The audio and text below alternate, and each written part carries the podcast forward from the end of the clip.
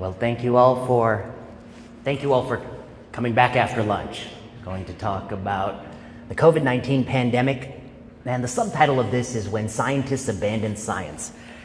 We've had a couple of questions over the last two days about trust in science, and to me, unfortunately, the pandemic has probably set us back many decades and led to deep distrust. We've only seen, I think, the tip of the iceberg. So I'm going to walk you through some things from the pandemic, some considerations. And who am I? Of course, just as background, I'm a professor in epidemiology and biostatistics at the University of California, San Francisco, and I'm a practicing hemonc doctor, just like John. See everything from benign hematology to rectal cancer. I work in clinic in the hospital. And I teach several classes and run a research laboratory.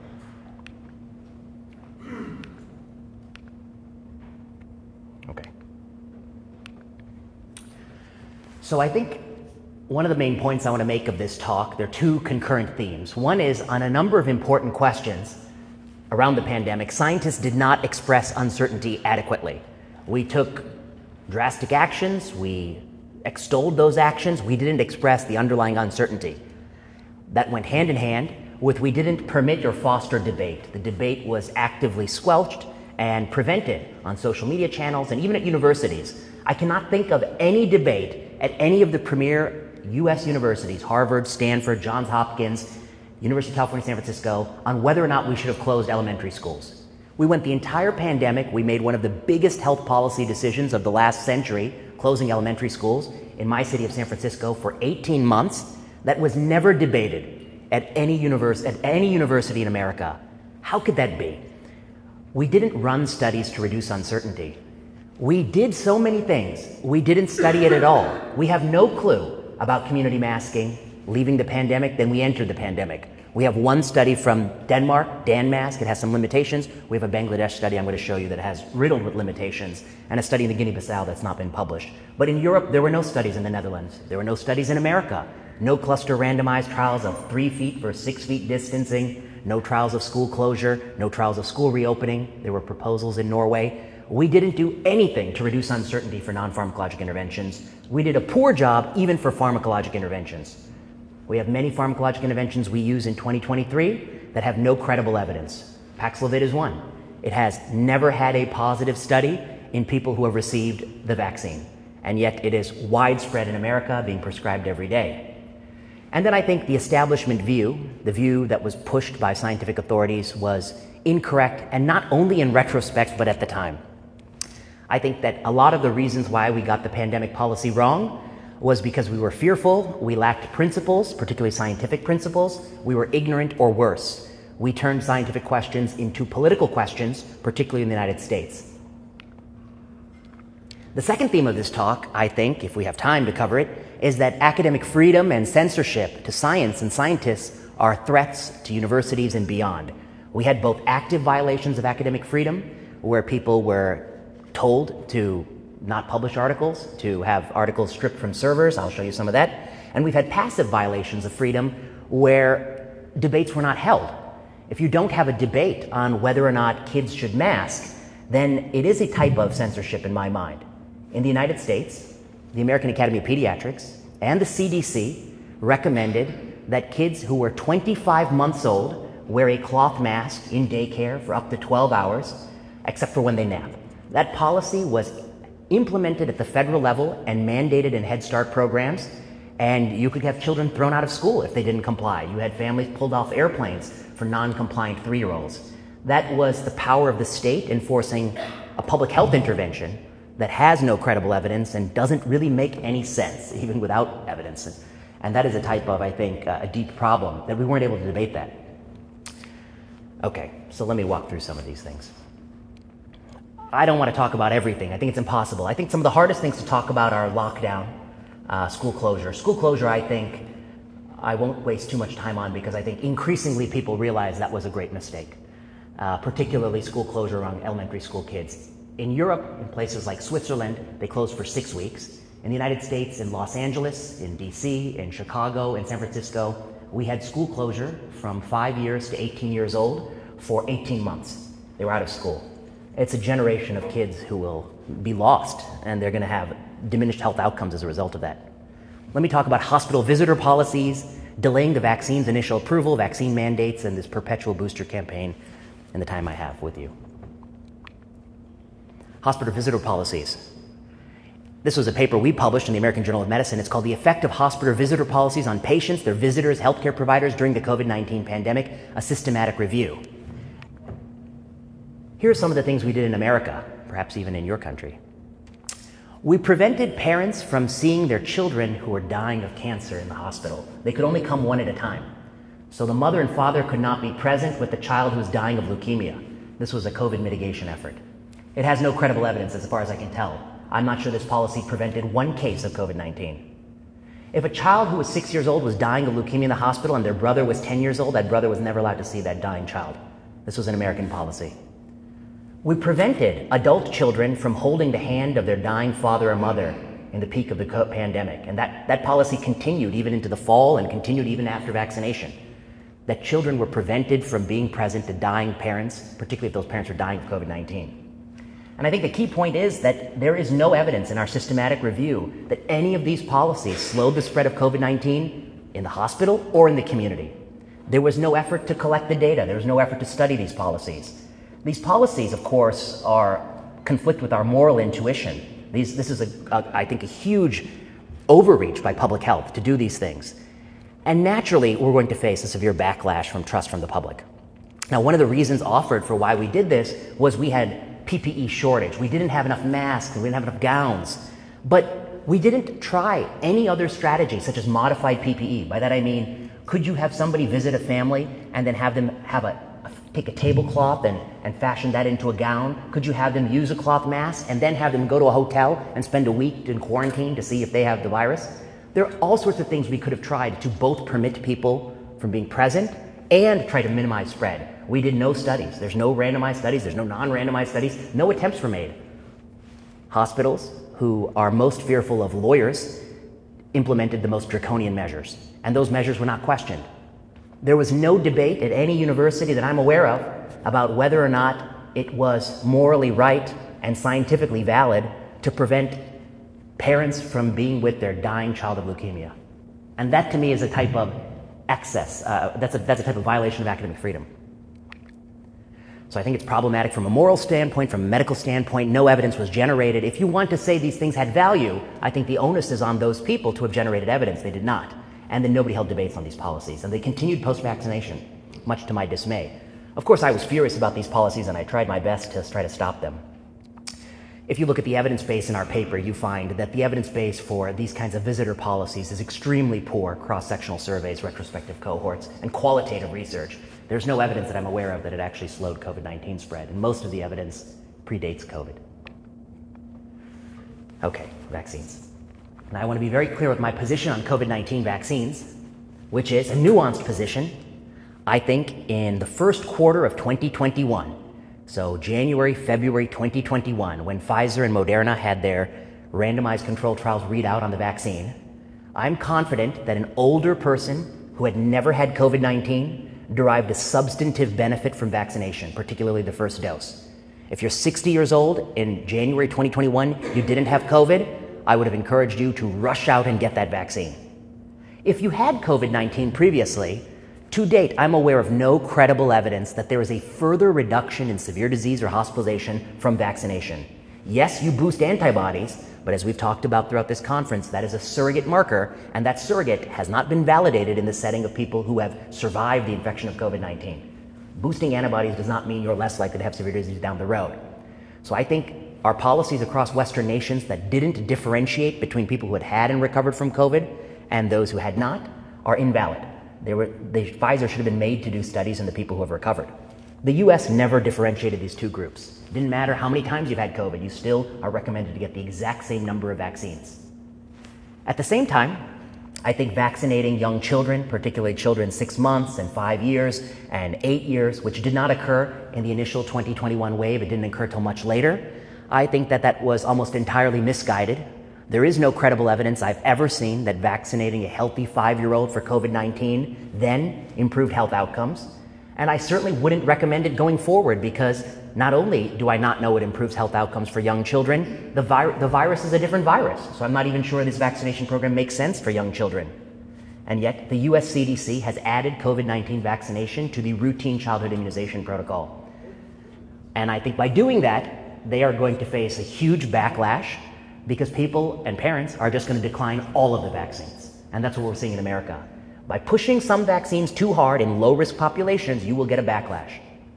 I also think it was extremely problematic in the United States that young college men, 20 years old, who had had and recovered from COVID 19 were mandated to get vaccine dose after dose, at least three doses at most universities, or they'll be disenrolled from school, even when those additional doses probably constituted net harm because of the risk of myocarditis. Outweighs probably the risk of severe disease or hospitalization in that population.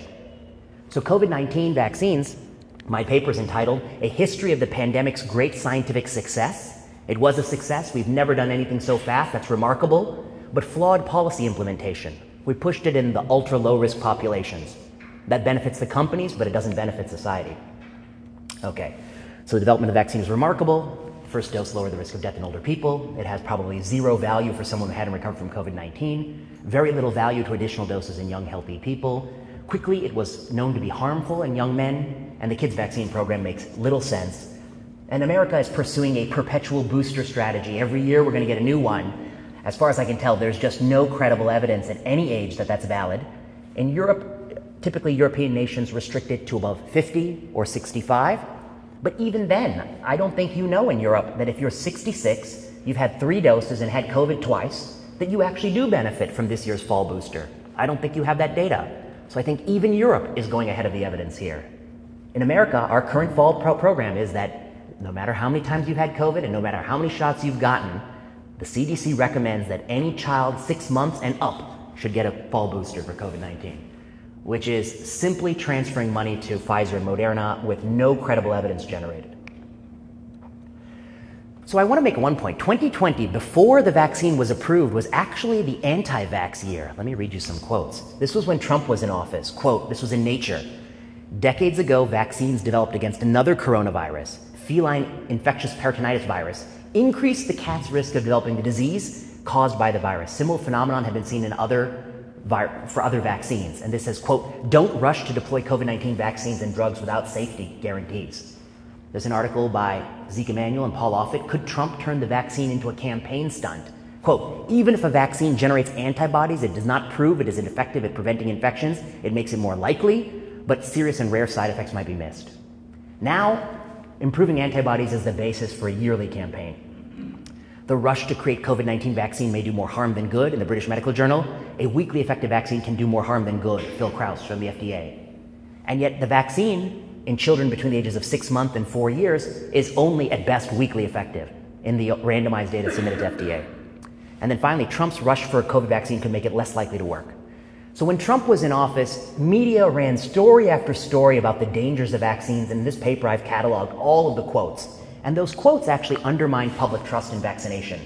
In 2020, according to Pew Research, from May to September, you have widespread declines by age, by education, by race, ethnicity, and gender in would you get a COVID 19? Definitely or probably. And that was done by media, a media campaign that AVAC, that when Trump was in office, the COVID 19 vaccine was considered dangerous. Or at least that's what the media said. Now, I think the reason they did that was that people did not want the vaccine to come out before the November election in 2020.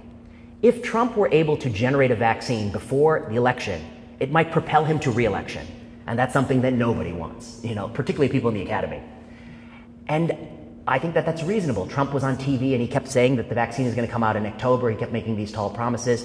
And he carried himself like somebody who didn't know anything what he was talking about. He said, put bleach in your veins and all these sorts of crazy. He's always hard to believe when you see him on TV. It's like watching a car accident.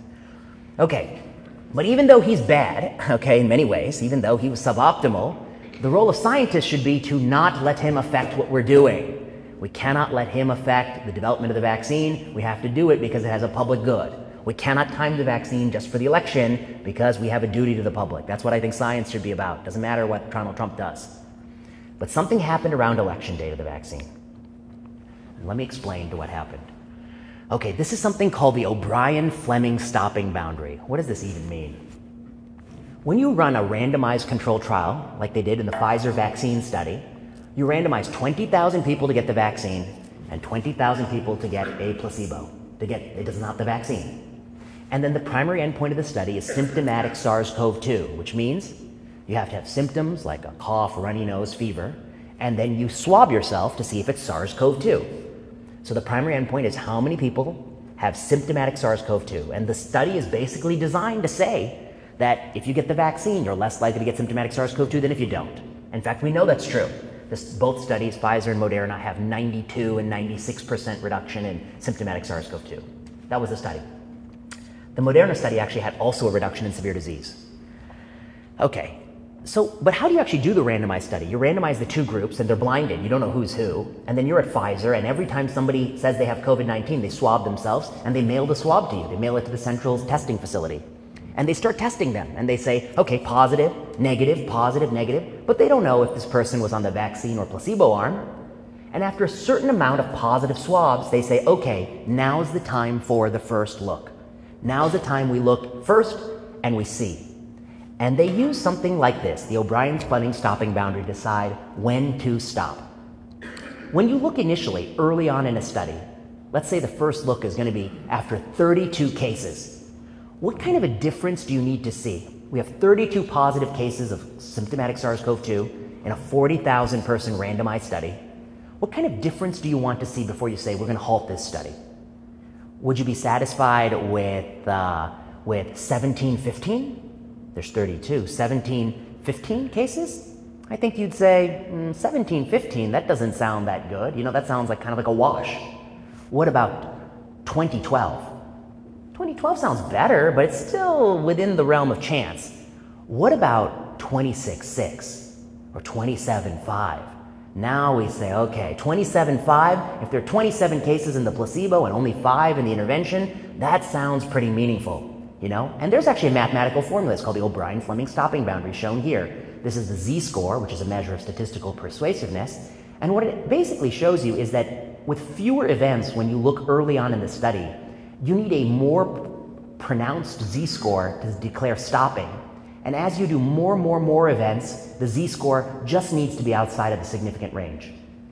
In other words, if 10,000 people have COVID-19 and it's 5,500 in the placebo arm and 4,500 in the vaccine arm, you'd say, I bet the vaccine is doing something. But if it's only 20, 12, you're like, well, that's not good enough. So it kind of makes intuitive sense. As there's more events, the skew needs to be less of a skew before you call it as significant.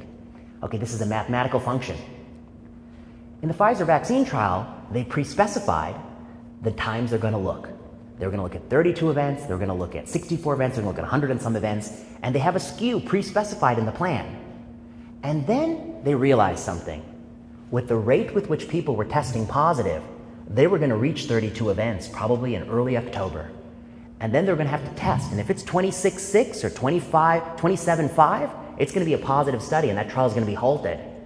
So many people did not like that idea. And that's why Donald Trump went on TV and said it's going to come out in October, because he had a strong inclination that the 30 events was going to happen in October, probably because Pfizer told him, and he probably thought it was going to be a win. And so they organized a campaign. The campaign was organized to prevent that look at 32 events. And this was covered in MIT Technology Review by Antonio Regalado. This is one doctor's campaign to stop the COVID 19 vaccine before Election Day how Eric Topol prevent, tried to kill off Trump's October surprise. And what they did was they took the 32 events and they petitioned Pfizer to submit a protocol amendment to move that event over here to 64. They didn't want the early look at 32. They wanted to have just enough events that it wouldn't occur until after November 6th to delay that vaccine approval. But every time you amend the statistical analysis plan of a study, you actually inflate the alpha error. You're actually creating a big problem, in my opinion. And the skew you need at 64 events is less of a skew. The O'Brien Fleming stopping boundary is mathematically the same thing. Whether you stop early or stop late, it doesn't give you any more statistical persuasiveness because you demand less of a difference between the two groups with more events. Does that make sense? So Pfizer CEO made the protocol change. They delayed looking at the swabs, and that actually resulted in the press releases occurring a few days after the election day.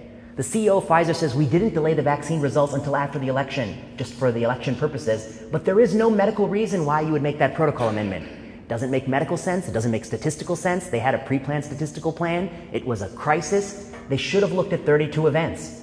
There's no medical justification other than the fact that academic researchers did not want Donald Trump to get the win.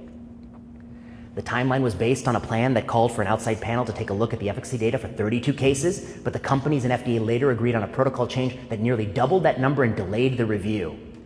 Okay? Quote, there is no evidence, however, the decision had anything to do with presidential politics, and the companies flat out reject Trump's claims. What people believe is their business. But that's wrong. It has nothing to do with science.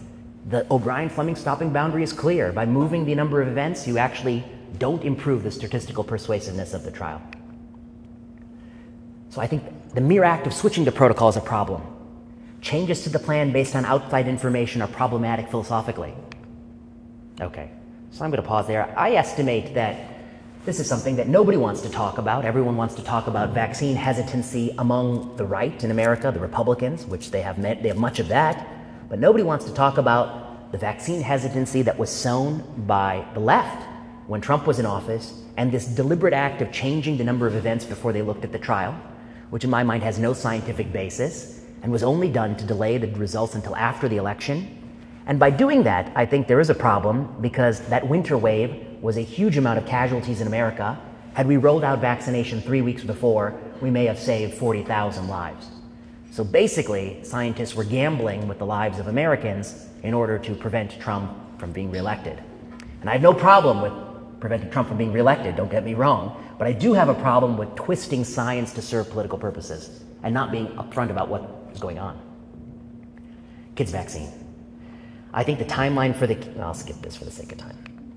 I mean, one, one point I want to make here is that the kids vaccine has a very problematic FDA approval process.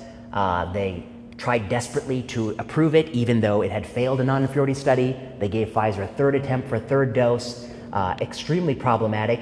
And we wrote this in 2021 that COVID vaccines for children should not get emergency use authorization.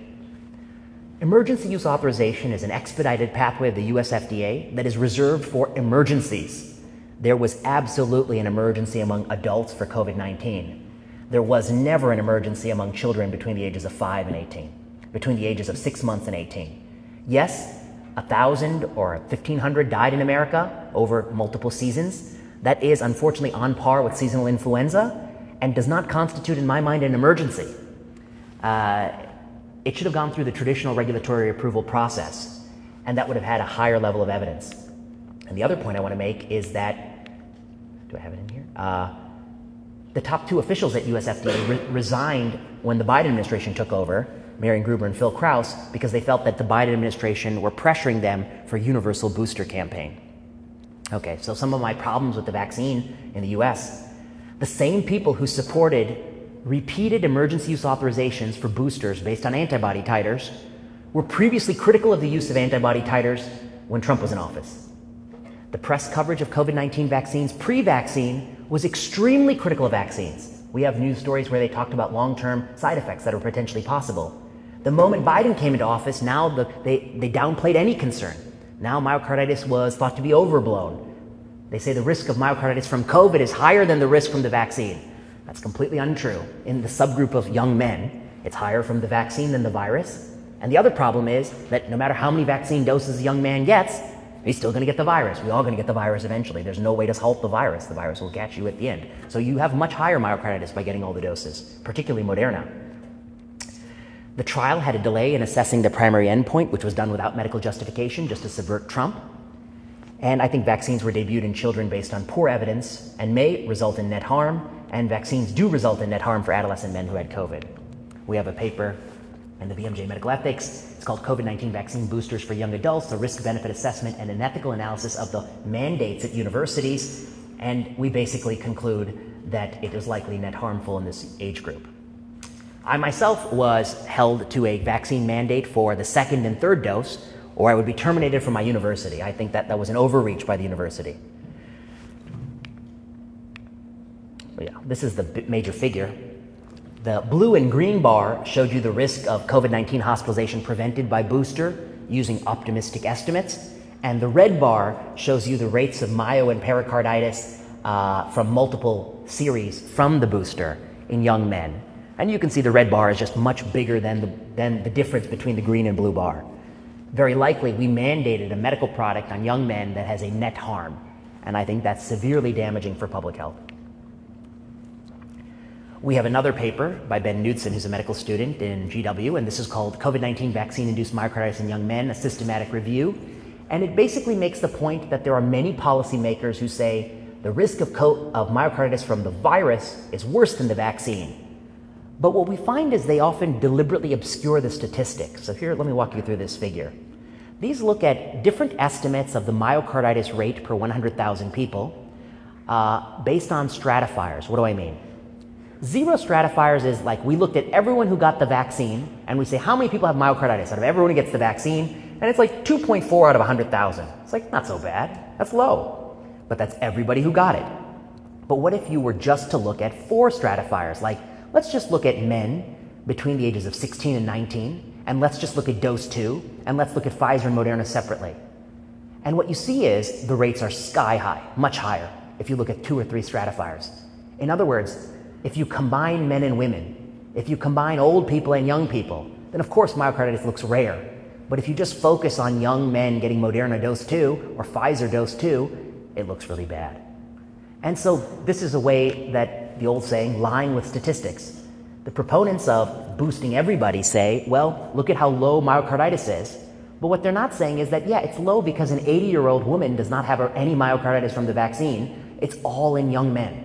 Okay? So let's just look at young men and let's treat people differently based on their age and gender and the product. And they don't want to do that. So we have many you know, studies that actually underestimate the risk because they don't use stratifiers. And that's what we prove in our paper. Mandates. I think this is where public health really made the biggest mistake. We should never have mandated this vaccine.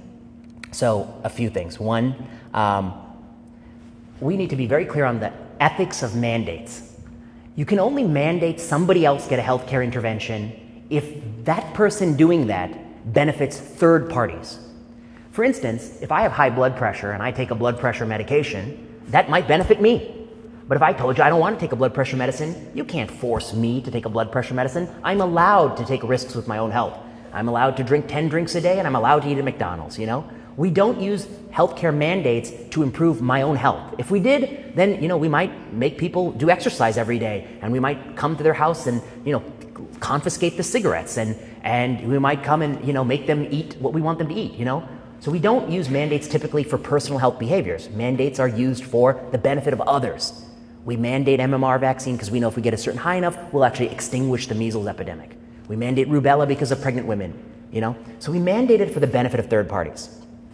There has to be a benefit to third parties, one, and that benefit has to be so great the loss of autonomy to the individual is justified.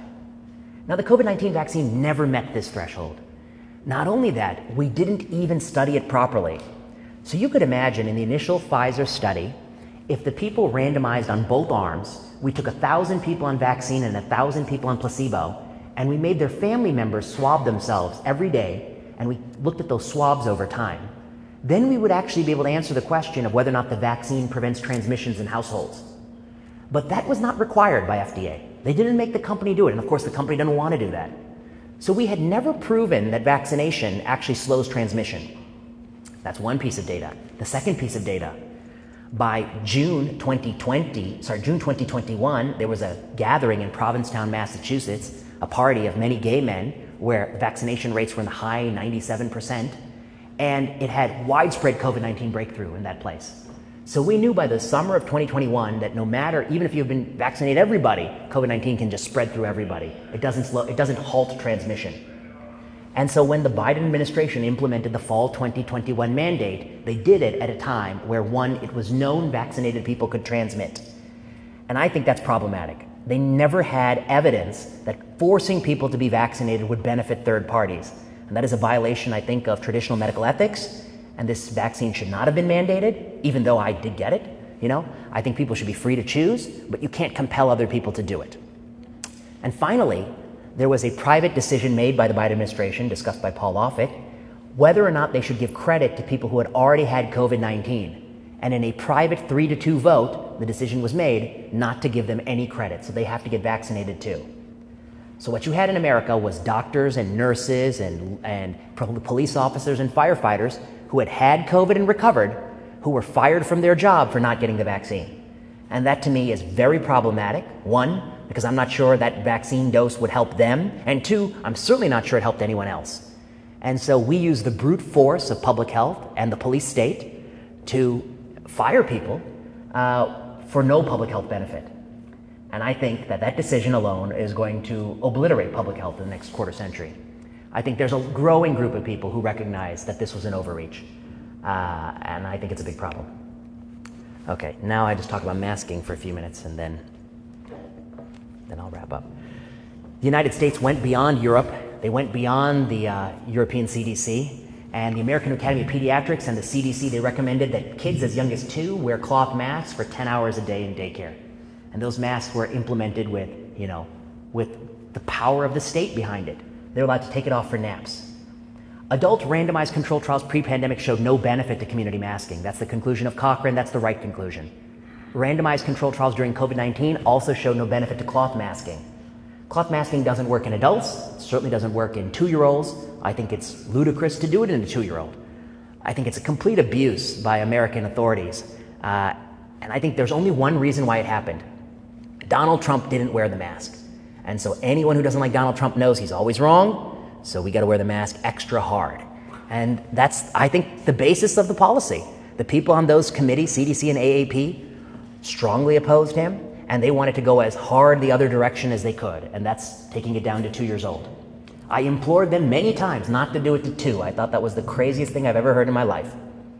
I think Fauci, you know, of course, famous for his mixed messaging on masks. He initially said they didn't work, then said they did work.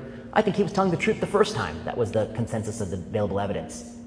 The CDC director went, on t- went to Congress and she testified that we couldn't have studied masks in kids because there's no equipoise. We know masking children works. We wrote an article in Public Health and Practice where we say, Does equipoise exist for masking kids? We almost want to argue that it doesn't exist because we know it can't possibly work, especially for two years old. But certainly, the mere presence of people who think it does work and think it doesn't work is enough to create equipoise. That is equipoise. The US actually has extended the decision to mask children as young as two in high transmission beyond 2023. It's going to continue indefinitely. There's no end in sight. I wrote this article in 2021 at the Atlantic magazine. It was called The Downsides of Masking Young Students Are Real. The educational cost to face coverings is far better established than the benefits of the mask mandates. And here I'm talking not just about two year olds, but eight year olds and 10 year olds and 12 year olds. And this article led to a widespread outcry against the Atlantic, and I think hundreds of people canceled their subscription to the Atlantic, angry that this was dangerous misinformation, when in fact it was probably pretty accurate. All right, I'm going to skip that. I want to talk about this study for a second, then I'll, then I'll make a few closing remarks. Mm. This is a study that people cite as evidence that masking does work, and it is in fact a cluster randomized trial in Bangladesh. Unfortunately, it has one problem in it that's such a big problem. This is actually not a randomized study and is not useful at all, and the investigators waste everybody's study time. And it was published in Science magazine. Okay, here's the study. They went to Bangladesh and they took 300 matched villages. They took villages that were the same size as other villages in rural Bangladesh. At baseline, nobody had COVID 19. The villages were matched based on size and a whole bunch of other factors. And then they went to one group of villages and they said, Here, here's a mask, a free mask, we're going to give it to you. And if you have any symptoms of COVID 19, you call this number and we'll, ma- and we'll have somebody come out to you or we'll mail a kit out to you and we'll k- take your blood and we'll look to see if you have antibodies against COVID 19. So the primary endpoint of the study is you call me when you have symptoms, symptomatic, and we'll measure the seroprevalence, the blood antibodies of COVID 19. In the other group of villages, they go to the village and they ask people, You call me when you have symptoms, but they're not giving you a mask. Okay, so this is a study, a randomized trial of giving out masks and encouraging people to wear masks. Cluster randomized. They're doing village to village. Cluster randomized is much smarter than individual randomized study because people were making the claim that me wearing the mask doesn't protect me, but it protects John from getting it, from me to spread to him. So if you randomize a whole village, you can measure both the spread of virus on the way in and the spread on the way out. So that's why it's a cluster randomized study. It has four endpoints in the study. The primary endpoint was symptomatic SARS CoV 2, what I told you about. The secondary endpoint, which was a much better endpoint, is just asymptomatic SARS CoV 2. In other words, we randomly pick people in villages and we test their blood for antibodies, and that has no bias. You don't have to call and report. We're just looking at the prevalence of COVID 19 in the population. That's the secondary endpoint. The third endpoint was how often people wear masks. Okay, that's an intermediary endpoint. And the fourth was how often people just complain they have runny nose and symptoms. The primary endpoint, this is the primary endpoint. In the control villages, 0.76% had symptomatic SARS CoV 2, three quarters of 1%. The cloth mask villages, it's the same number, not significant. The surgical mask villages, they do have a reduction, 11%. So this is why people say community masking works, significant study. But I haven't got to the problem yet. Cloth mask failed for the first endpoint. The second endpoint, the best endpoint, has never been reported by investigators. They have never reported this endpoint in any trial publication, this random sampling. The third endpoint is intermediary, and the fourth endpoint, I think, is just bias susceptible. If you wear a mask, you might report symptoms differently than if you don't. Okay. I'm going to skip that. Okay. So, researchers who looked at this study did this nice reanalysis of the paper, and they found, I think, what's the biggest problem. All right. When you do a randomized controlled trial, there's two parts to it typically. There's blinding and then there's concealment. What is blinding? If I randomize you to like olaparib or sugar pill, blinding means that the person who swallows the pill, they don't know that it's olaparib or they don't know that it's sugar pill. So the participants are blinded to the intervention. The doctor can be blinded to the intervention too. The doctor can say, I don't know if this person got olaparib or sugar pill. I'm going to take care of them the same. So that is blinding is about when the study is running, are the participants and the doctors unaware of treatment assignment. Concealment means at the moment of randomization, do you not know which arm you're going into? And concealment is really important because if you don't conceal a randomized study, people may go into one arm more than the other arm if they know they're going to get something, you know? It's a bias that could exist. In the old days, sometimes doctors would hold the envelope up to the light and they could see is it placebo or experimental arm and they could pass out envelopes differently. In the modern world of digital randomization, we don't have that concealment problem anymore. This study has a huge concealment problem. The, the, people, the people signed up differently. Okay, let me see if I have it. Okay, so let me walk you through this figure. Well, I'll, let me explain it, then I'll walk you through the figure. In one arm of this study, the control arm, 100,000 people signed up to be a part of the study, masking. In the intervention arm, 110,000 people signed up to the study.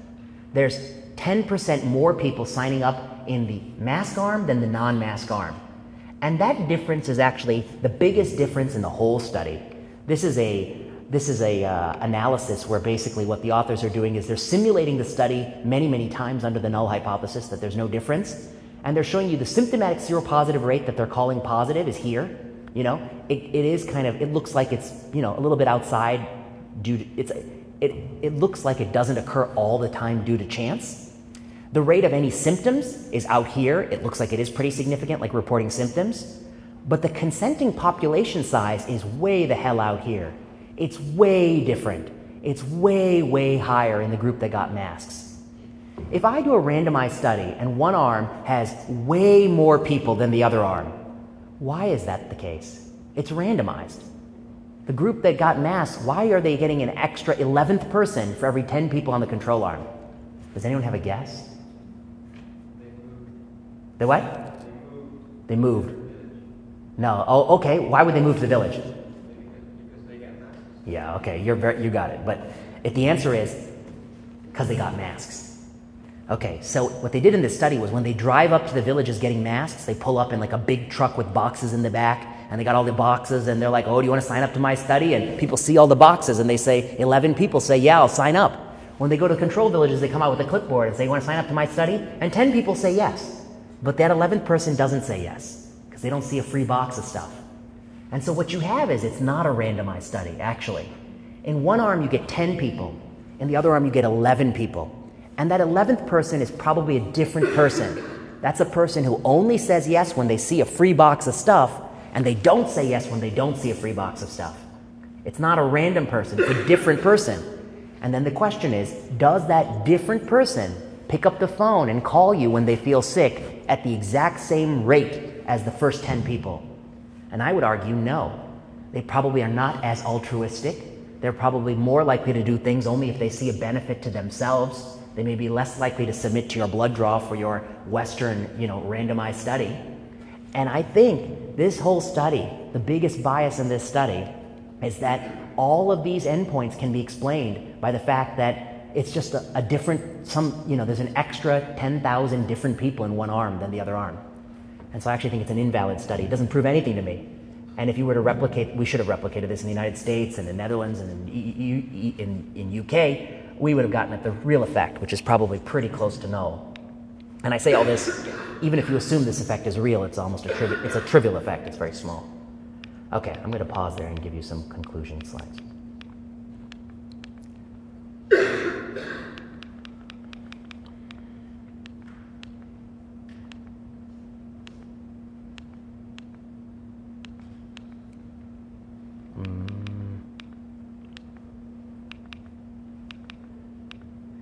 I just want to make one point that we published a lot of these papers on COVID 19 policy. During the heat of the pandemic, we tried to put them on medRxiv, and SSRN, the preprint servers. Those servers are supposed to post any scientific article. They're not supposed to review it, they're just supposed to make sure it adheres to scientific norms. And the preprint servers repeatedly declined to post our articles, critical of mask mandates, critical of uh, observational studies to justify vaccinating children, critical of uh, confidence interval interpretation, statistical errors by the CDC, that COVID 19 vaccine paper was removed from a preprint server, and they were all removed for the reason that they said it was they need to be cautious about posting medical content. So we did have, I think, quite active censorship on scientific servers. You could only present one narrative at a time of unprecedented debate and chaos. Okay, I'm going to skip these things. All right, I'm going to give you some closing remarks.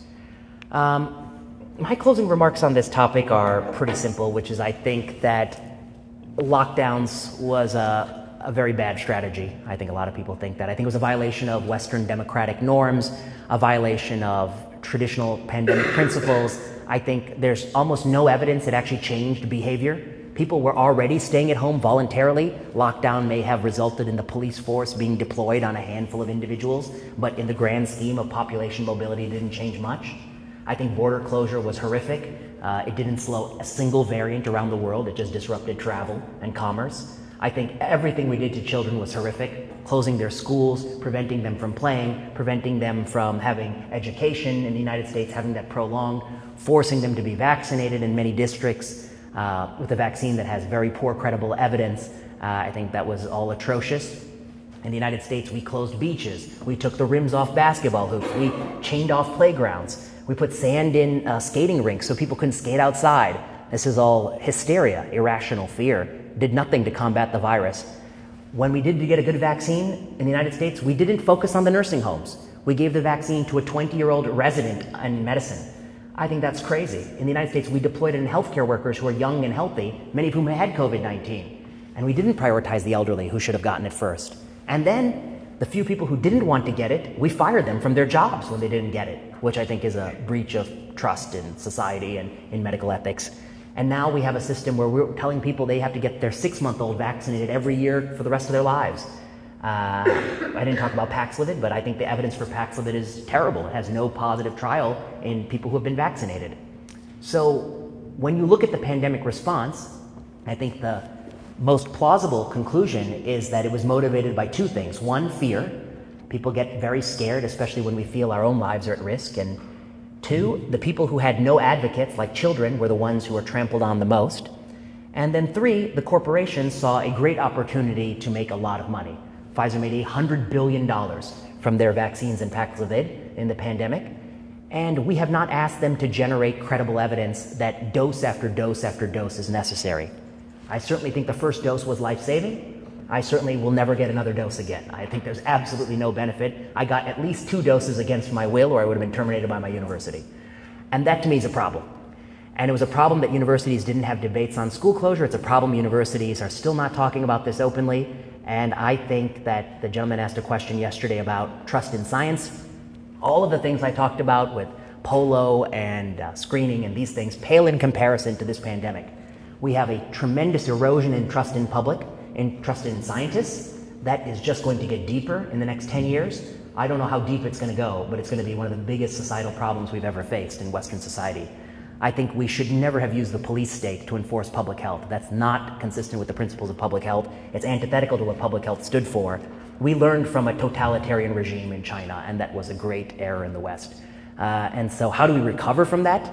I think one, it needs a real accountability. I think what they did in the UK recently is not real accountability, and then it needs apologies and it needs a commitment for scientists to do science and not to play politics. So, those are my thoughts on this topic. Thank you all for listening.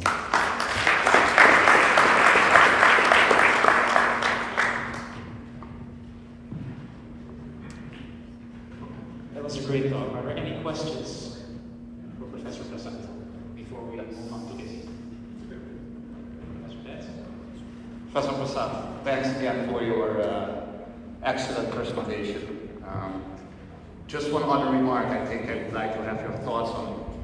Um, those big companies share their results with shareholders before they're actually shared with scientists, before they can be scrutinized. And then that goes into the press, and then actually the whole momentum is already in place. What's, what's your opinion on that? Yeah, that's a great question. So, whether it's COVID drugs or cancer drugs, the companies control the framing of all the results. They put out a press release, they get their you know, key opinion leaders on Twitter to amplify that. And I would even go further and argue that many scientific conferences are really held just to let the companies uh, create the narrative. In oncology, we have a recent trial of enfortumab vedotin pembrolizumab, and it got a standing ovation at the conference. Not a single person has read the paper because it's not published yet. So here we have standing ovation. No one can read the paper. No one has seen the data. We've just seen a, whatever they want to show us. And what happens is people already become entrenched in their ideas. They think it's good and great. And if later you find some big problem with the study, it's harder to change their mind. So I think the current system does allow the companies to shape the narrative around all their products. And one of those things is the press releases they put out to you know, meet the rules of SEC. Any other questions?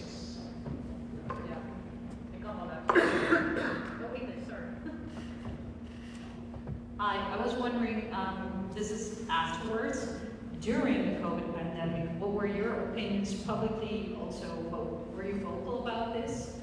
Did you do anything then? Because afterwards is easier. Yeah, after is easy. Did I do anything then? For a long time, pinned on my Twitter was the 210 op eds I wrote in real time. I wrote op eds from day, I mean, you can go back and pull it. I mean, I have a list on Twitter, but basically, you know, in April 2020, we wrote op eds saying, you know, let's listen to scientists with diverse viewpoints in STAT. And the next month, we wrote COVID 19 is a supernova. It's going to affect all aspects of health. Let's be careful we don't have these problems. By the fall of 2020, I said school closure was a huge mistake. In the spring of 2020, when DeSantis reopened schools in Florida, I cheered him on, but you know, Fauci actually went on TV and said DeSantis was reckless and playing games with life. And then in the vaccines came out, we wrote the BMJ paper critical of kids' vaccines. We wrote papers on, so lots of things in real time, lots of op eds. What was the reaction? I think the hard part is it was incredibly acrimonious. So one thing is I haven't disclosed, but actually my political leanings is I'm on the political left. Actually, I'm a progressive. I was a Bernie Sanders supporter. And to me, what was most painful about the pandemic was that people who I aligned myself with, progressives, we're the ones who should have pushed for kids to stay in school. We're the ones who should have pushed for minority population. We're the ones who should have fought for the underserved. And we were the ones who supported lockdown, school closure, the regressive, brutal policies that you would have expected from the hard right. And so I was incredibly disappointed with progressives because they did it only to thwart Trump, in my opinion. They have no evidence for any of these policies. So I was disappointed. And then I think that when you're a member of the tribe, when you're in group and you criticize the group, you face the worst punishment, which was a, you know, a lot of criticism. And so, you know, people were upset with, uh, you know, our paper in the Atlantic. And recently they got a talk of mine canceled because they said, uh, you know, I, I, I, I didn't support masking children. That's dangerous, you know. Well, I would say I didn't support masking children because it's unproven, you know. And so, I, but they got a talk of mine canceled. So I think that everyone who spoke on the pandemic paid a price. Even the people who spoke out in favor of lockdowns, I think they paid a price. The people who spoke out against paid a price. Uh, I think we have to do better in science to allow people to have argued this. My last point. If Harvard and Stanford had had debates and said, we will bring somebody who's pro lockdown and anti lockdown, have them debate, it would have made everyone allow them to have some, you know, acknowledge that this is an academic issue. The real failure of the universities, in my opinion, and the reason they fail is the people who run those universities are no longer real academics. For the last 20 years, we have hired people who are just good at business. They know how to grow endowments and get donors to give money and sell their IP to pharmaceutical companies. They are not academics. They don't have real principles. The principles of the academy have existed for 2,000 years. I don't think those principles are in their bones. The Stanford president resigned because his data is all fabricated. You saw that recently. Marc Tessier-Lavigne, he had many papers with, with fraudulent figures. He had to resign you know, a couple weeks ago. So I think we have presidents who are not scholars. They don't care about discourse and they have lost the purpose of the academy and they are chasing corporate profits. And that's unfortunately what universities need to you know, survive. And that to me means at times of crisis they do a terrible job and they did the worst job. So I blame them more than anyone.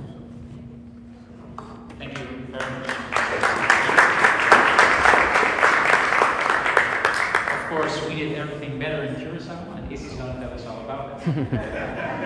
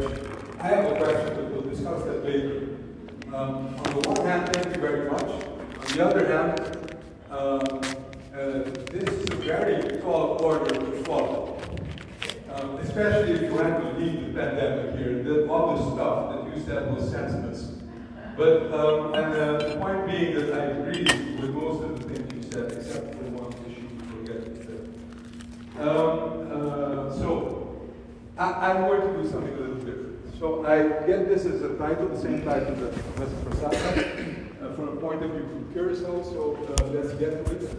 Uh, no disclosures. Um, actually, it's not really completely true because we have grants with one research to do this without showing the data preliminary. Um, so in the beginning, uh, 2019, December, these uh, messages came through about COVID, new disease, SARS, in China. And we were following it.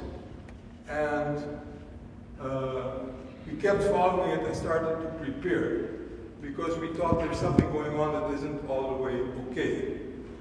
And then the question is, what evidence did we have? And we didn't have any, of course, because we didn't know anything about SARS-CoV. The evidence we did have was Spanish flu.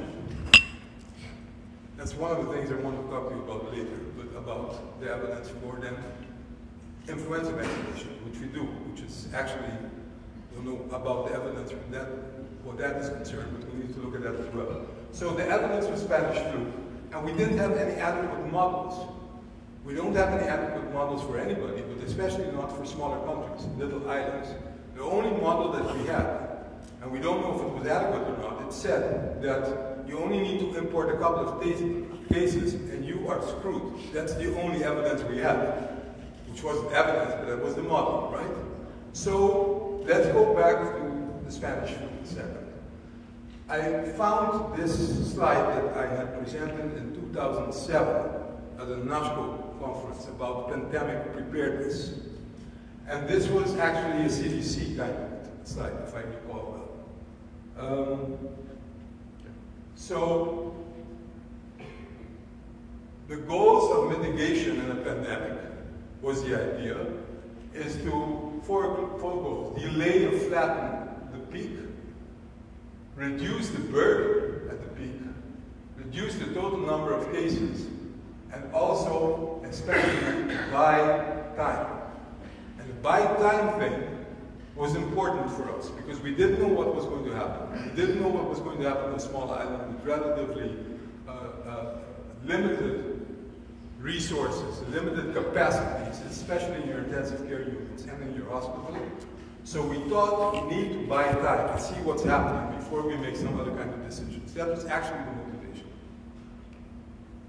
and this is, again, the pandemic flu in 1918. But this is based on real data. This is a geographic example of comparison between what happened in St. Louis happened in Philadelphia. and St. Louis, they did take mitigation um, uh, measures, and they had they succeeded in reaching their goal. And in Philadelphia, they did not, and they had an enormous outbreak, an enormous death toll as well. This is what happened in 1918, and this is what we thought we were looking at as well. We had no other reason, we had no other things to look at. So, and I actually, in 2007, I was surprised when I looked at this last night. I put up this slide, and I said, well, we need to consider the possibility, because we are on an island, so we have that possibility, to close it off and see what happens before we do anything else. I actually said that in 2007. I think I didn't know what the hell I was talking about. Um, and that you need to take a couple of measures if you want to do that. So you need a stockpile, you need to make sure that you're not dependent on anybody else if you actually do decide to close off. So this was all set in 2007, and lo and behold, on this one I put up also, the Ark of Noah and influenza also went along, right? So there you go. Um, yeah, it's not me. So let's go now to COVID to real data, at least of the WHO. And this is what was reported according to the different regions. You see that in 2020, alongside 2020, the amount started creeping up, death tolls crept up as well. We know that from a different slide. And this is what was going on around the rest of the world. But because we took the measures in Curacao, this is our epidemic. So what did we do? Um, because we were waiting, seeing what was happening, and in March of 2020, we had the first imported case from the Netherlands, coming from Carnival and, and after Carnival in, the south Holland, right? They were the first people coming in. It started spreading. That was also our first death case um, uh, immediately afterwards. And then we took the decision, if this is going to go that way, that rapidly, also seeing what was happening in the rest of the world, we decided, well, I had to give the advice, and believe me, that was just about the most difficult thing I did, is to give the advice that let's close off and see what happens to build up the capacity to be able to deal with the pandemic, which is what we did. Now, um, Professor Prasad, so we did that. We closed off. And lo and behold, there were no cases. So you say there is no evidence, but there actually is if you live in a small island. We got a wave of the original. This is Alpha, this is Delta, this is Omicron. This is also a proof also of what you said, the first doses of vaccine might help, because we had increasing numbers, increasing deaths. It went on a really steep scale. That happened in the rest of the world as well. And we started vaccinating right after this. And it dropped down uh, very steeply. So we know there is evidence for that first doses. The rest, I agree with. Um, but that's another debate.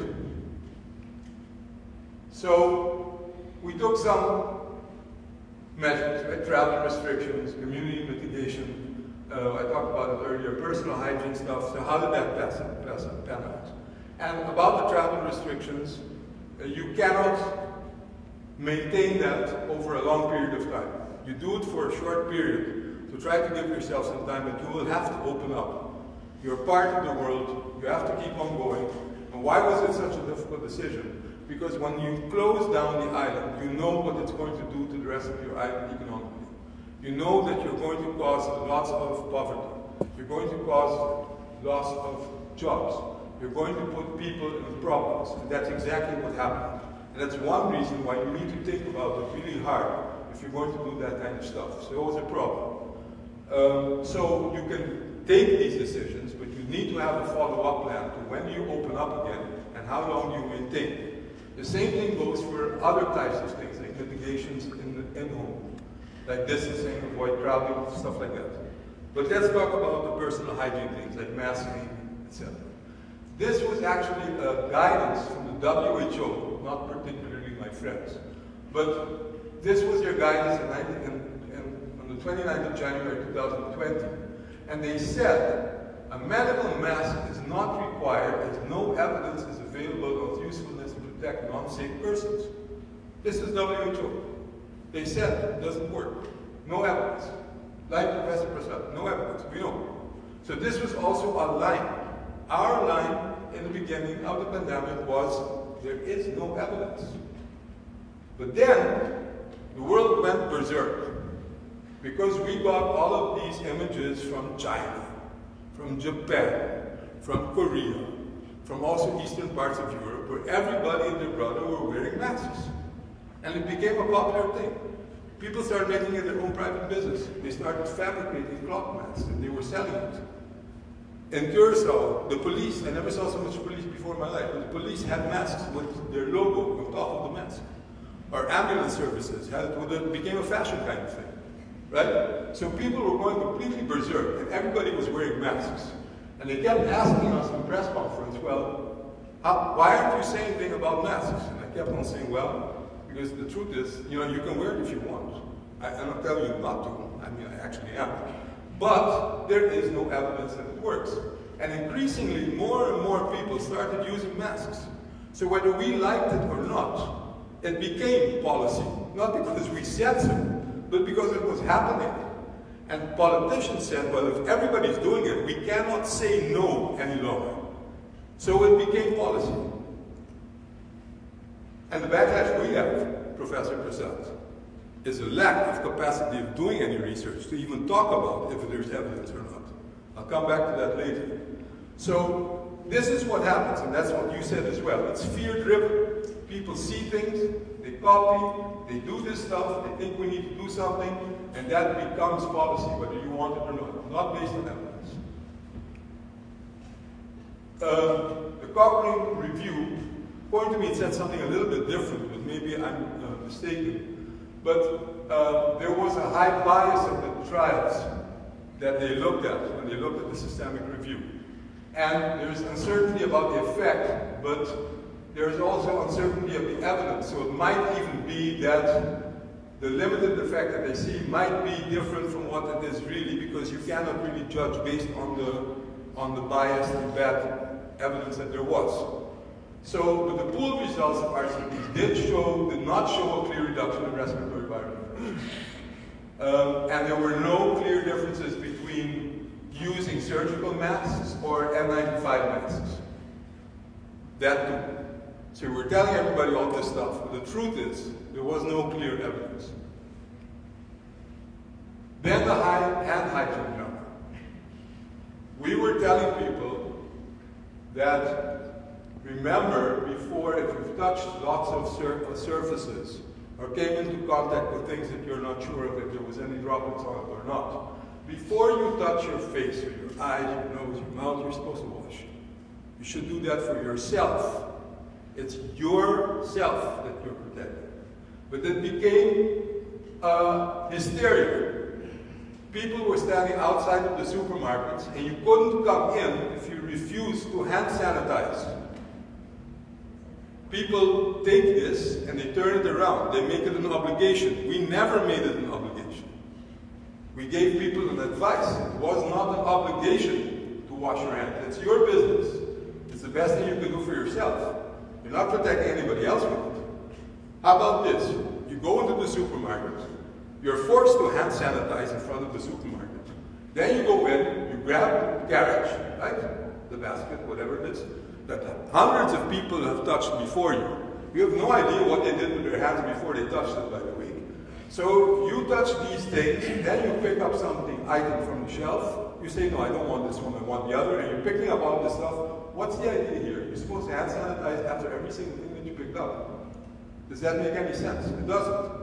You try to tell people this in press conferences. They keep on doing it. There were fights outside of supermarkets, you know. They were big deal. People were, were refused entrance because they didn't hand sanitize. It's something that they're supposed to do for themselves, not for you. So this was also going on. So it's the same type of hysteria, hysteria that we had with masks. We had this with hand sanitization as well.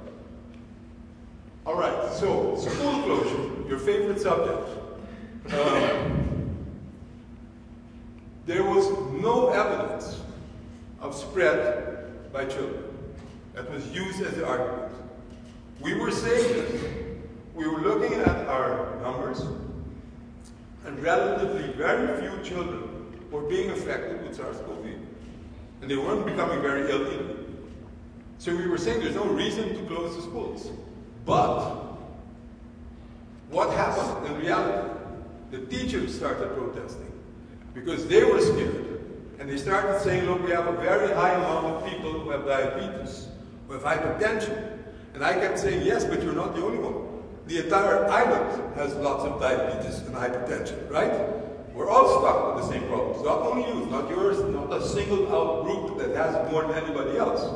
But they were scared and they decided they're not coming to work. And then the school board said, we can't keep the schools open because nobody's coming. So these kids are coming to school and I have nobody to take care of the kids. So this is the reason why schools were closed. Not because of policy, because we said this is going to have a negative impact. The kids will be home, parents have to go work, there's nobody to take care of the kids. They're leaving, they're there by themselves, nobody can look out for them, they're being isolated. Not all of the schools or all of the kids, especially from the lower social economic classes, they don't have any internet. They can't do schooling outside. All of this was happening. So all of these negative impacts, the negative spiral of social and domestic impact, were enormous, but we knew this. But this was not policy.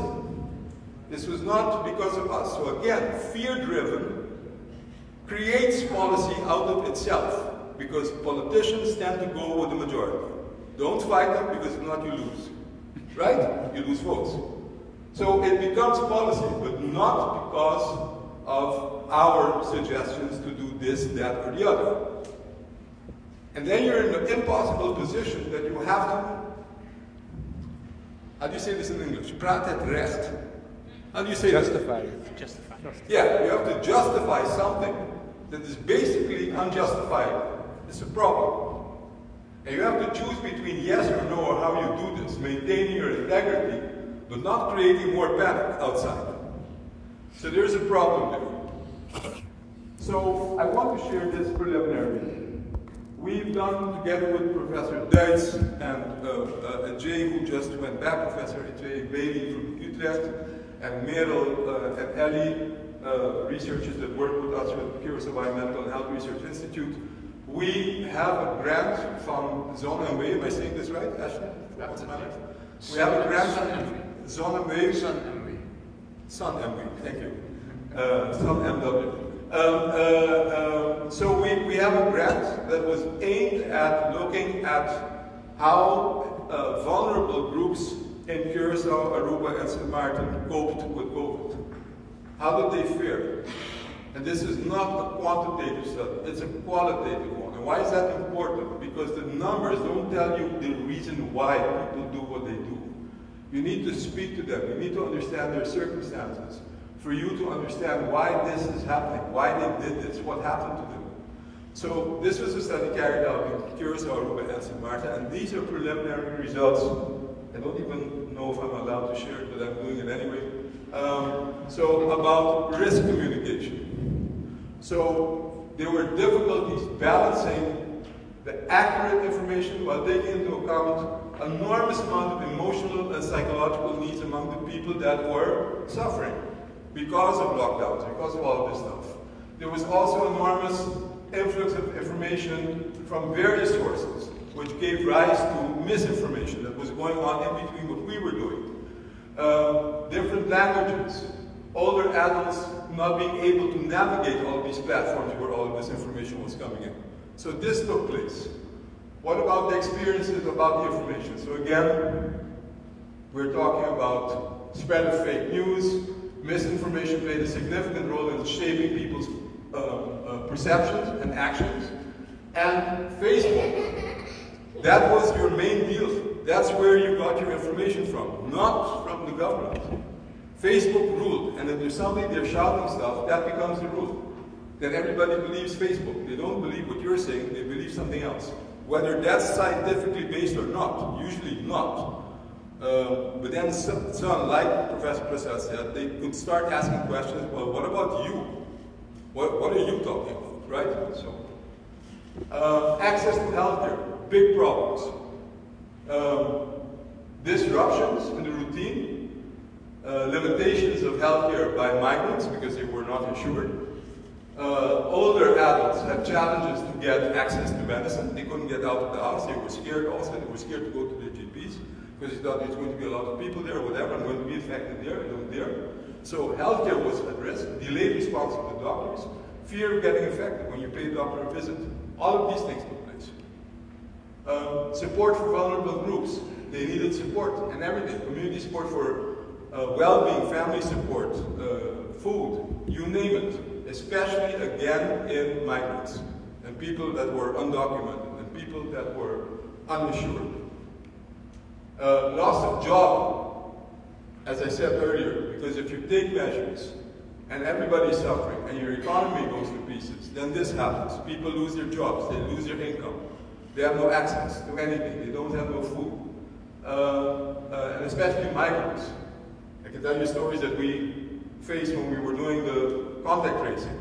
There, there are people who you spoke to, they understood. They understood what you were trying to tell them, like, you know, okay, you have COVID, we know this, this is what you need to do. And they said, yeah, I know, I agree with you, I understand what you're telling me, but man, if I don't work, I can't pay my rent. If I can't pay my rent, they kick me out of the house with my family, with COVID and all. So what do you want me to do? I'm going to work. I will work, regardless of what you're telling me. I need to work, because if I don't, I'm stuck. And then, I heard myself say that for the first time, as ultimate, ultimate, ultimate remedy.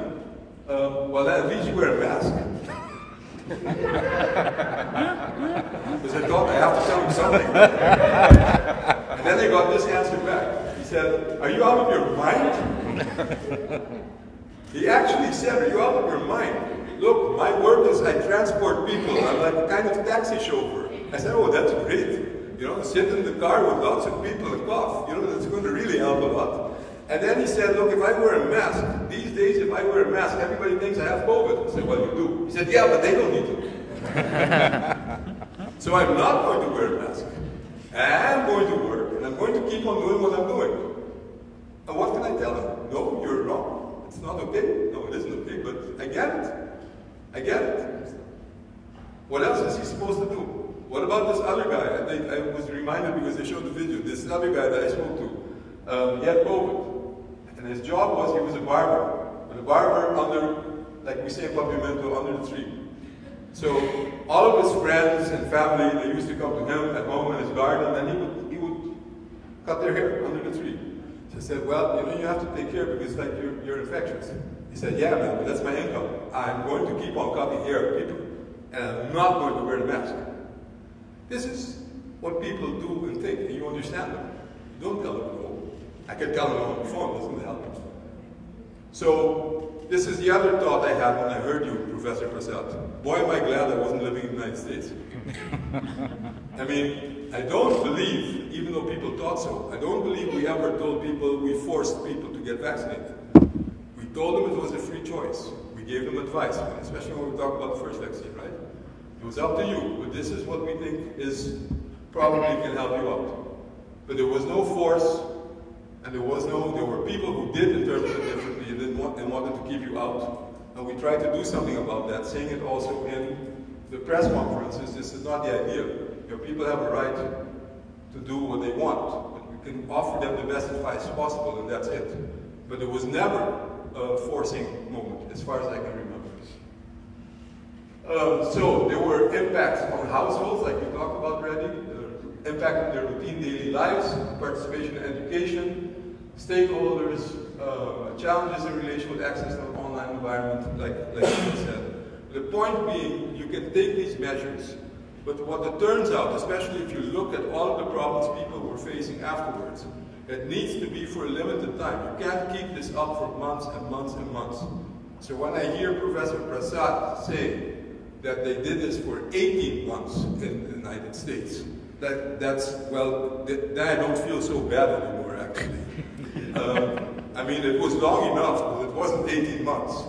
Um, but, that, but that is a no-no. So if you're not capable of doing something what you think initially is a good move, but if you don't realize along the way very soon that it has its negative impacts if you keep it up too long and don't do something about that, then you're wrong-footed. Then something goes awry, and then it's not okay. Um, and of course, domestic violence comes up, right? Force people to stay home, they don't have anywhere to go, they get stressed out, everything is on top of each other. This is what happens. So, think about it. We did it for a different reason, but did it all work out well? And the answer is not for everybody, not necessarily. So, if you keep it up too long, it starts working against you. All right, I want to talk about the leadership of the WHO my big friends. And let's go back a while. Remember Ebola? There was an outbreak, and then they said every country in the world has to make sure that you have enough PPEs. Everyone. Only there weren't enough. And the PPEs that there were, they were all sent to Liberia, Sierra Leone. Yeah? They were sent to the hotspots. Of course they were sent there because that's where they needed them most. But if you shout that everybody has to take care of it, we were vilified alive by the entire press came to the GGD and said, you are killing our population because you don't have PPEs. The, the a priori chance of you getting Ebola on Curacao is 0.007. I mean, you're never going to get that here. There's no direct flights as far as I know. Before they get here, they've been stuck someplace else. But the WHO never gave you an alternative. I think Professor Prasad said the same thing. So if you don't have enough, at least tell people what they can do. Never. They just said you have to take, you must ensure you have PPEs. And they weren't any. No alternatives. We had to run to Holland to get PPEs. Organized shiploads coming here. We still have them in the Hegele. They're all falling apart. Because they weren't kept in the air conditioning. You understand? So it's all uh, torn up. So we got them, knowing that we'll never probably have to use them. But they were, you know, you had to do these things. So now came COVID. And the WHO says, test, test, test. Why? Normally, we have a surveillance system when we see something is going up above acceptable norms that is usual in that period in time, then we ask the physicians, can you please start testing because we think maybe it's an arbovirus or something like that. Can you please test? And then we spread a wider net. And when we see what's going on, we tell them to keep on testing for a while so that we get some kind of an idea of how it develops. And once we have that idea, we tell them to stop. We tell them to stop for two reasons. First of all, we don't have the money to pay for all of these tests. And second of all, if we keep on filling up the laboratory with these tests, they don't have any time to do anything else. They don't have the capacity to do their normal work either. So normally, in all normal circumstances, you pick up an elevation of cases, you do testing, and then you stop. And you follow the development of the epidemic in a different manner, and you do some random testing to see if it's still going on or not. That's what we've always done. That's what we've done with dengue, that's what we've done with chikungunya, that's what we've done with Zika, that's what we've done with anything. But suddenly COVID comes, and the WHO says, test, test, test. The only people who were happy about that were the laboratories. They made a killing. Millions. Or not. Millions. Good business. Great deal. Great deal for the people who are making these tests. Even better deal. Because the whole world was testing. Not only our laboratories, everybody was testing. And when we, I said this to the NFM, I said, listen, I'm going to stop testing. Because of what I just said. And their answer was, you know, you're probably right, but you better keep on testing because if not, you will be considered as unreliable and nobody will come to your country anymore. Because you're not getting data and they see that your numbers are going up. So, not a good idea. Please keep on testing. So we have to keep on testing. But was it really necessary? Enormous costs, especially for us, if we don't have that type of money and we're spending it on things that aren't necessary. And was it not necessary? Am I talking nonsense to you? So let's take a look. I'll show you this again. This is our epi curve based on test data, right? This is based on, this is Wuhan, this is Alpha, this is Delta, this is Omicron. So I'll show you data from the syndromic surveillance for 2021. So the first one is in. So you have to focus on this group, right? Alpha, Delta. As some of you know, but the others maybe not, we have, uh, since 15 years, we have a syndromic surveillance system. So we have 10 of the 100 GPs at the World Island. Oman is one of them. Uh, we have, Sixta is another one of them. Any more here? Don't. Um, so these GPs, for 15 years, every week, they're reporting to us on syndromes. And we use that to see if they're out of line. So if in the meantime, because we're doing this for 15 years, we have graphs. We know what's on average, what we can expect at any given time and moment in the year. And when you peak up over that, at least two weeks, we know something else is going on. Then we ask you to test. This is how it works. So, if that system was going on shadowing while we were doing this testing for COVID as well. So what did that come up with? There you go. 2021. Alpha, Delta, Omicron. So we could monitor the epidemic without all of this testing, without telling people to do testing in millions and millions. And we were compelled to keep on testing because they said we would be unreliable, that our data would be unreliable. So when we talk about sensible care, I think this is another good example of being nonsensical. And if we're talking about sensible care, I would venture to let's talk about sensible public health policy or care. Now I show this for our students that are coming to do their social or public health rotations. And I ask them when they come in, I always ask them the question, so what do you know about public health? And they look at me. And I say, it's okay, it's not your fault. Nobody ever taught you anything in there because it's not important, right? But this is the problem. Which part, or give me, do you have any idea which percentage of the problems in healthcare end up in the clinics? Because we as physicians have all been trained to work in the clinic, to work in hospitals. That's what they trained us for, right? So, which percentage of the problems in healthcare end up in the clinic? Some people, when I asked the last time, they said 50%. These were GPs. I said, are you nuts? Are you out of your mind? What kind of optimist are you then? So let's be very generous here. Let's say it's 10 or max 15% of the problems in health that end up in the clinics, right? So this begs the question, well, there are two things. First of all, that's what I say to the students as well. I don't know about you, but if I've studied seven years to become a doctor just to solve 15% of the problems, I become pretty depressed. I don't know about you. So that's one issue. The second issue is, who takes care of the other 85%?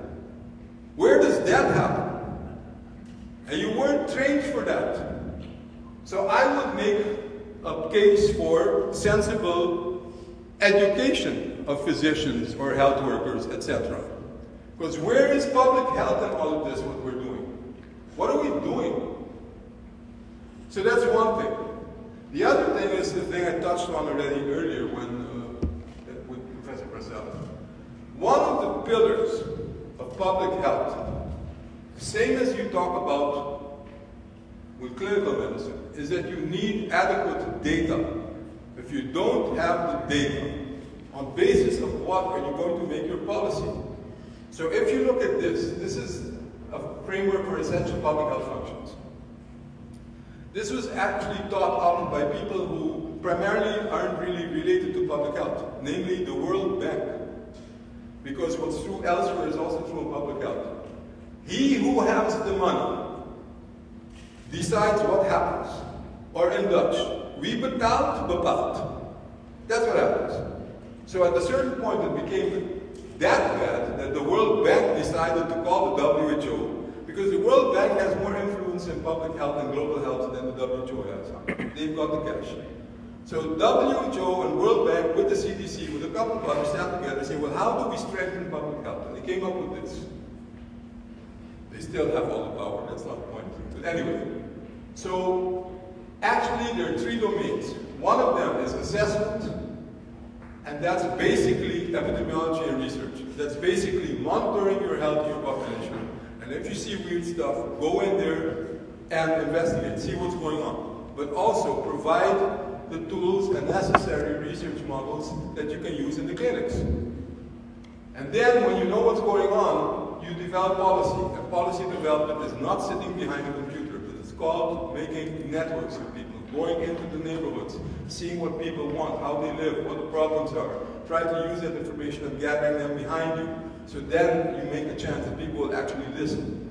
And uh, once you have your policy developed, you need to assure that it also gets implemented, that you have an adequate work workforce, that you make sure that they're competent, that you can couple the needs together with what you're offering build the system the way it should be built. Am I saying that we're doing this? I wish. This is ideal. This is what we would need to have happen. This is not really what's happening. So I would like to uh, recognize not only for sensible education, but sensible public health. Because the truth is, when we did do a landmark study about 25 years ago, or 30 years ago we knew what was happening, right? You all heard, heard the story before. We knew what was going on. We knew that the most frequent appearing NCDs were hypertension, diabetes, joint complaints, and cancer. We knew.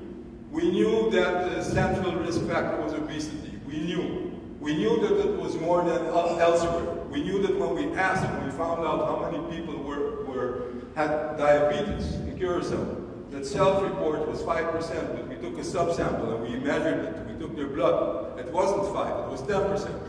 And at the same period in time in the Netherlands, it was only 2%. So we had five times as much in our population. We knew we made projections for the government. We told them what would happen if we do nothing. We gave them ideas what we needed to do to get into the barriers, to change the ways of life. If we don't create the preconditions that people can have a healthier life, it's not going to happen. If we don't address the social economic inequities, it's not going to happen. That's supposed to be sensible public health, right? They didn't do it. Why didn't they do it? They said, hey, good ideas. When will we see results? And the idiot in the room said, well, it's going to take a generation. Hey, good plan, take care of yourself. We'll see you later.